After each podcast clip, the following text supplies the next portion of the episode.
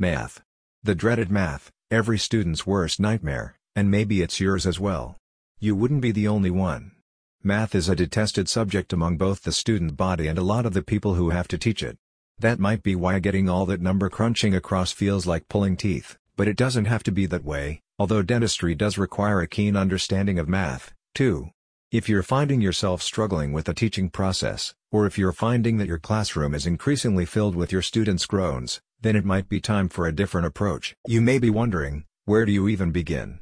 The answer is as easy as 1, 2, 3, with Dear Math, times 10 publications new book on how to make math more fun to learn. You'll be able to subtract the AS, add some EAS, and multiply the amount of learning taking place. The new book was published amid growing awareness of noticeable faults in America's education system.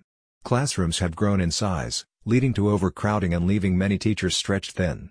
Math is also typically viewed with disdain, making it one of the most difficult subjects for busy educators to teach.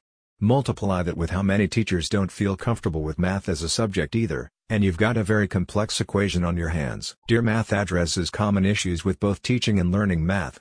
Available both online and as a paperback hard copy, the book contains resources and suggestions for you to try in the classroom. Included within the publication are authentic letters from current students about their feelings about math, allowing you insight into the minds of students navigating the subject. Nothing promotes better understanding than really knowing who you're trying to teach.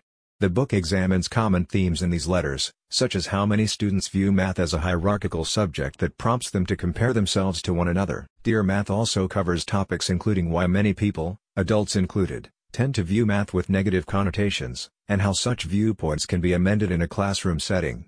It provides suggestions on how math can be seen in a more positive light and includes many possible creative activities for you to try with your students. It's the perfect read if you're looking for ways to step outside of the box or the rhombus, or whatever shape you happen to be covering in geometry right now. You get the picture. The book is one of the many resources published by Times 10 Publications since its founding in 2014. Mark Barnes, founder and veteran teacher, started the company to help his fellow educators.